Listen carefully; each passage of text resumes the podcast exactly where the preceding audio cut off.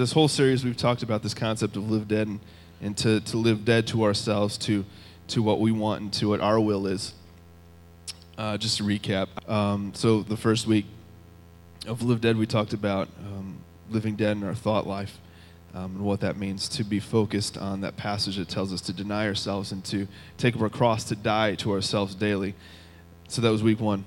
Uh, week two, we talked about live dead believing and the things that we need to believe, how everything that we do and that we think needs to be filtered through the filter of the fact that Jesus loves you. More than anything else, Jesus loves you, and everything else should come through that. And then how we need to go take that message to the people who don't know that and to communicate that to them. Last week, we talked about the difference between intention and action how we can have all the, the best intentions in the world, but if we're not acting it out, then it doesn't matter. So we talked about how we need to, to, active, uh, to actively live dead. And this week, we're, we're talking about uh, making that a lifestyle, not just something that you act on every now and then, but something that you're constantly doing, living dead. So let me ask you this question Have you ever wanted a different lifestyle than the one you currently have?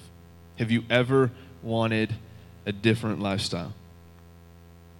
Um, I don't think this show currently exists, um, but back when I was in school, MTV Cribs was kind of it was on TV and it was dope, and I watched it a couple times. Not that I was allowed to watch TV, uh, MTV, um, but I did. I snuck it. I snuck it a couple times, and I, I, saw a couple episodes of Cribs, and it was a fascinating show because if you're not familiar with with the show Cribs, um, basically you go into rich people's houses and you see what they have. Right? You go in their house, you see you know all their rooms that they have and all their big screens and then you go out to the garage and see that they have 80 cars um, and they're all incredible cars. And it was a fascinating show because you get to see their lifestyle and, and everything that they have. Um, so sometimes my, my family and i we, we, would go out for these walks by do you guys know where that walking trail is by county park where the new pool is? Uh, if you don't you should go check it out. It's dope for days. Um, but we go walk out there sometimes and um, we talk, and then all of a sudden, like uh, you just kind of see all these like the houses. They have some some uh, uh, neighborhoods where people live where they're a little financially better off, if that makes sense. So we go out there, and it was a struggle for me because I go out there and see all these houses. I'm like, man, it'd be nice to live in one of those houses, to, to have the stuff that they have, to have the huge backyard and that nice house. That'd be nice. But we've all had that time in our life where we saw something that someone had or the way that they lived, and we said, I want that. I want that for me. We think to, our, uh, to ourselves, if only I could live like that, then I could do this or that. If only I had that or lived there, then I could do this or that. And we dream. We dream about what kind of lifestyle we would, or what the kind of lifestyle would look like, or how much better our lives would be if we were in that situation. The series that we're in, we've been talking about living dead. Now, from the sound of that and the concept itself, seems like that is something that we should try to avoid at all costs. I mean, sacrifice, pain, and suffering. You might be thinking, I've been trying so hard to avoid all of those things in my life. But tonight, as we look at it, there is nothing more joy filled than living a life um, than living a live dead life. So we're going to stick in one passage of Scripture through most of the night John 12, 23 through 28. So if you can open your Bibles to there, that would be good. There's a lot in here that we can take and that we can um, apply to this concept of living dead. The first thing I want to pull out here and the question I want to state is uh, what does it mean to die? What does it mean to die? Verse 24 says, Unless a grain of wheat falls into the earth and dies. Now, I don't think that it's in this passage it's actually referencing a physical death, you know, like a physical death that we'll all go through unless Jesus comes back sooner. I think instead it's meaning that um, instead of a physical death, it's more of, of us dying to ourselves and giving up control of our life to God, um, our comfort, our security, our plans, and our dreams, giving those things up so that those things belong to God. Let me hit you with Romans 6 6 quick. You can look on the screen and read it we know that our old self was crucified with him in order that the body of sin might be brought to nothing or die, so that we would no longer be enslaved to sin. Now, this verse sounds intense. It sounds like you will never be able to be happy not being able to live for your own ambitions. You might say things like, I want to be able to create the kind of lifestyle that I want. I want to make sure that I'm happy that my life is comfortable. I'm only here on earth once, and I want to be able to enjoy it. I'm sure a lot of us have said those things. Me, this weekend at a convention was awesome, but we had this talk on Saturday night um, where we, we began to talk about the things that are holding us back from really being a, a true follower of, of Jesus. Um, and my thing is my comfort level. It's, it's my comfort, being in my comfort zone. I, am so comfortable and I love being comfortable. And I, I've said things like this. I've said things like, I'm only here once, I'm only here on earth. I want to be able to enjoy it. I want to be happy. I want to be comfortable. Yet, this is one of the greatest biblical paradoxes that we find. In verse 25, to live you must die. Verse 25 says, Whoever loves his life loses it, and whoever hates his life in the world will keep it for eternal life. And it seems weird. It, it is a paradox. It's, it, it's, it's kind of interesting because we think it's so important for us to like our lives and to be happy in our lives. But when we strive for our happiness, when, we, when we're focused on what we want and our will and our ambition, then we end up losing our lives because we're not focused on Christ. But when we hate our life, when we don't care about ourselves and what we want and what our dreams are, and we're so focused on God, then we keep our lives. And it seems backwards, but it's true. And you really have to understand that the Bible, that Scripture, is full of these things, uh, full of a description of, of a God that loves you and that created you. This God wants the very best for your life. The biggest lie in our culture says that we will be happier when we make our own decisions, when we're all about ourselves and focused on ourselves and our happiness. But think about it this way Would not a God that loves you and that knows everything and created everything have a better way? Even if that way involves suffering, even if that way involved pain? This doesn't mean that God is, is sadistic. It just means that, that He has a way and a purpose to true life that most of the world never finds. I mean, it's possible that the suffering and the pain that we go through shapes us, it makes us the best version of ourselves. Verse 24 says, Unless a grain of wheat falls into the earth and dies, it remains alone. But if it dies, it bears much fruit. And that leads us to the second thing I want to talk about tonight. You can write this down. A live dead lifestyle is used significantly by God. Corn.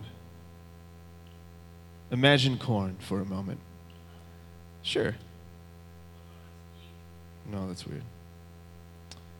Corn is almost everywhere in Wisconsin. You could probably walk about 30 steps from this building and find corn somewhere. Probably not. Probably, can't. It might be. The point is, in rural Wisconsin, there's corn everywhere. It is everywhere. Uh, corn kernels are dope and they taste good. We all eat corn and we love corn. Every one of us. Eat your corn. It's good for you. Who cares if you poop and it comes out the same? So we love corn, but they don't do much outside of the ground and if they're not dead. It's when it's buried and when it's dead when it produces more corn. The Bible says in this passage that unless the seed is buried, that is, unless it dies, it remains only single seed. But if it's buried and it dies, then it produces fruit, it produces more. What if I presented you with this opportunity? In one hand, I had a kernel of corn, and in the other hand, I had a crisp $20 bill and I offered it to you. I offered you the choice. Which one would you take? The $20 bill. You could. Most everyone would take $20. However, what would happen if you invested this corn by planting it? Kim, you should know nothing about this. After the first year, it would have, you would have two ears of corn with 1,600 seeds in it. It will still, in that case, I would still probably take the $20. After two years, you would have 2.5 million kernels of corn, worth about $160. Not too shabby.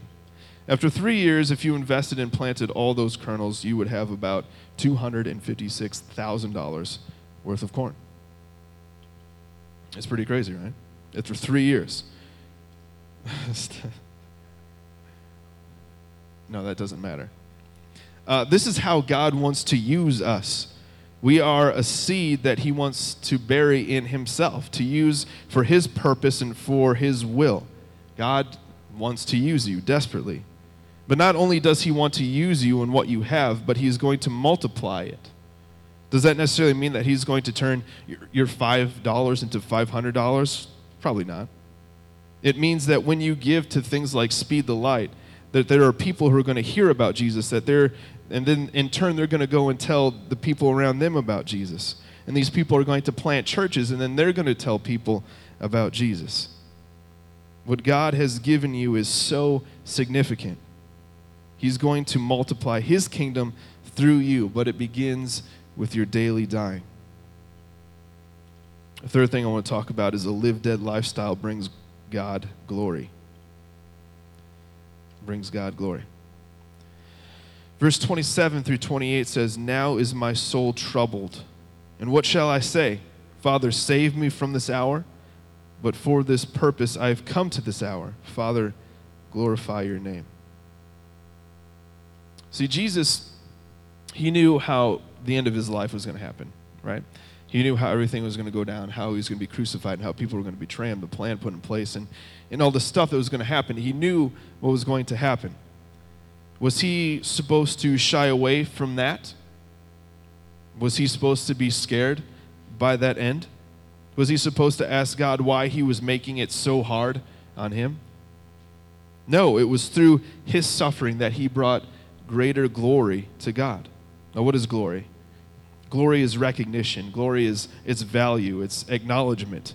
And Jesus knew that through living dead and through his sacrifice that he would bring great recognition and value to God the Father by all the people of the earth. Now, what if God still wants to be known in the same way today?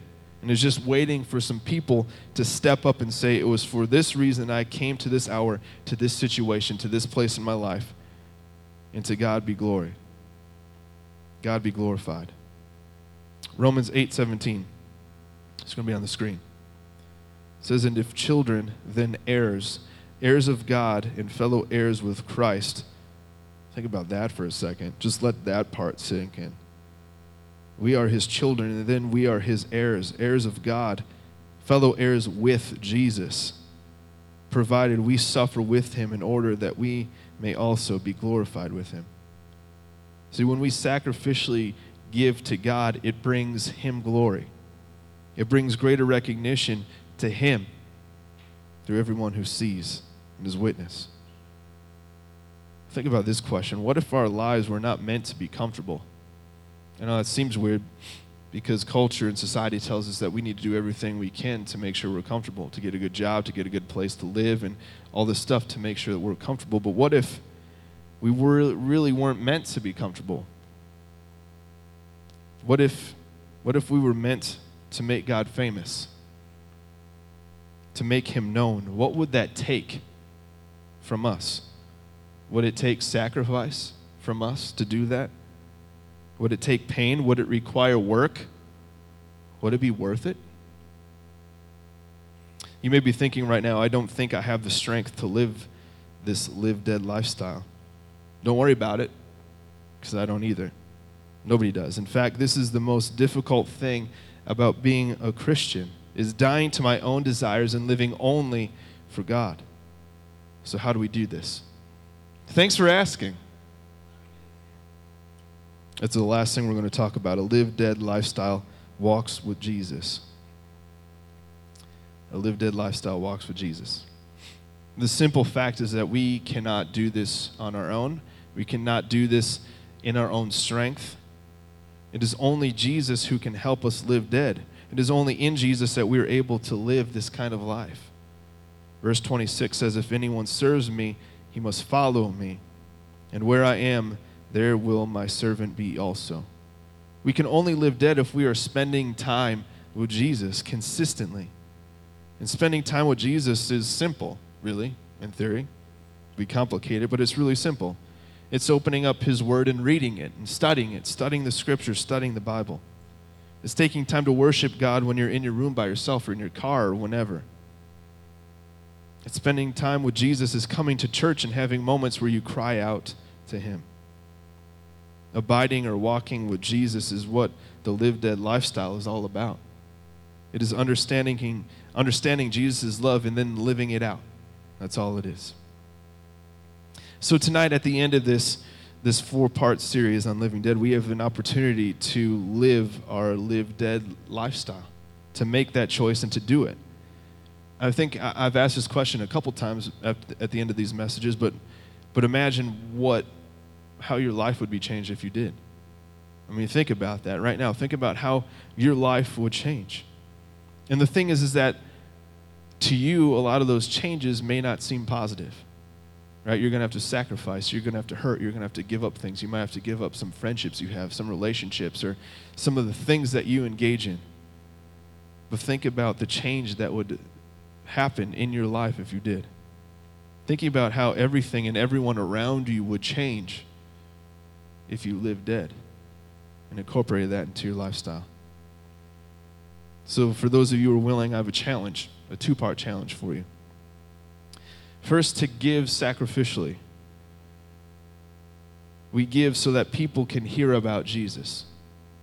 You may never necessarily see those results firsthand, but you know when you give to organizations like Speed the Light, like they're helping and providing things that missionaries need to go tell people about Jesus. It was cool to be at convention and to see um, these two dudes from India were there right? And, and uh, they did a lot of work through Speed the Light to get them things. They actually presented them with, with iPads there to go to these villages and to show them this video of Jesus to, so that they can see what happened to Jesus and what he went through.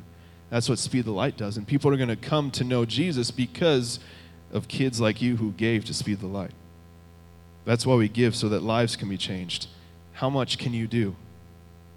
How much can you give so that people can be saved from hell? so that people can hear about Jesus and have their lives changed forever. To give sacrificially means that you don't give comfortably, that you don't just give a dollar that's really not going to affect your life one way or another. To give sacrificially means that you give until it hurts. You give so you have nothing left, so that you can't do something, so that you're sacrificing, so that you're giving something up, so that others can hear and others can benefit. So give sacrificially and then live sacrificially. The only way we can truly live dead is to understand the heart of Jesus. So let's commit today to spending at least 10 minutes just focused on Jesus in prayer, in reading the Bible, in worshiping Him, a combination of them or whatever. Just spending time focused on Jesus. I mean, think of what 10 minutes is. If you really think about it, if you really want to dig deep, maybe 10 minutes is a slap in the face to Jesus. So, what can you do?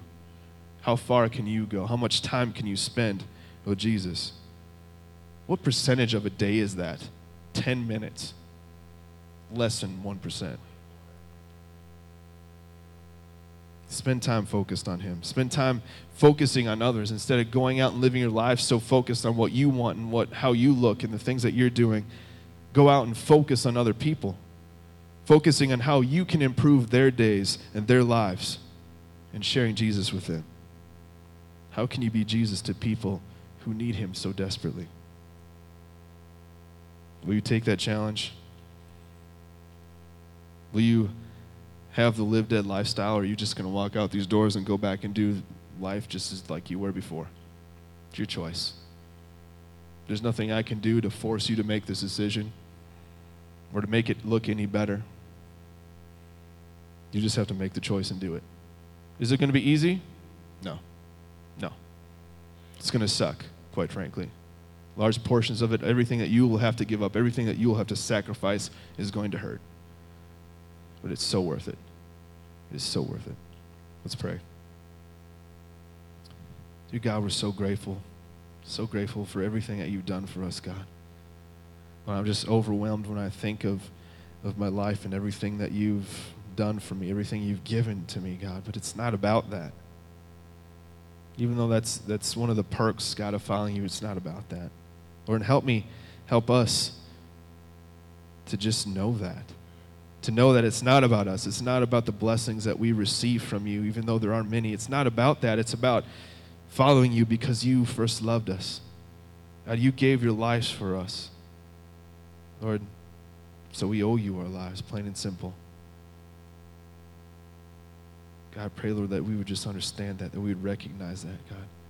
Lord, and that this whole live dead theme will just infiltrate our lives, our thoughts, our beliefs, our actions, Lord, and our lifestyle. That it would just be all modeled on this, God, that we wouldn't care about ourselves. We wouldn't care about what we want, what our plans are, what our comfort. God, that we just be so focused on you. God, this is the point. This is, this is what we're supposed to do. This is what we're called to do, to be followers of you, not just people who call ourselves Christians and then do what is comfortable. That is nowhere in the scriptures. God, forgive us for falling short. Forgive us from not living dead. Forgive us for caring too much about ourselves, about our comfort, about what we want. At the end of the day, that's going to get us nowhere. It's worthless. It's pointless. Because at the end of the day, we're all going to die, and all our dreams will be gone. And then we have to answer to you. Are we living the right lifestyle? Are we doing the right things? Are we following you? Are we sold out for you? God, I pray that we would. I pray that we would commit to that, God. And I know we're not going to be instantly there, God, and we know it's a process, but take us on this process, God, that we would be committed to this process, God, that we would sell out for you, or that we be dedicated to following you no matter what the cost, or even if it means we have to lay down our lives that we'd be willing. Even if that means that we have to give up friendships or relationships or activities or different things we're involved in or things that we have, even if it means giving up something. God, that we would. And we wouldn't look back. God, we love you. In your name we pray. Amen.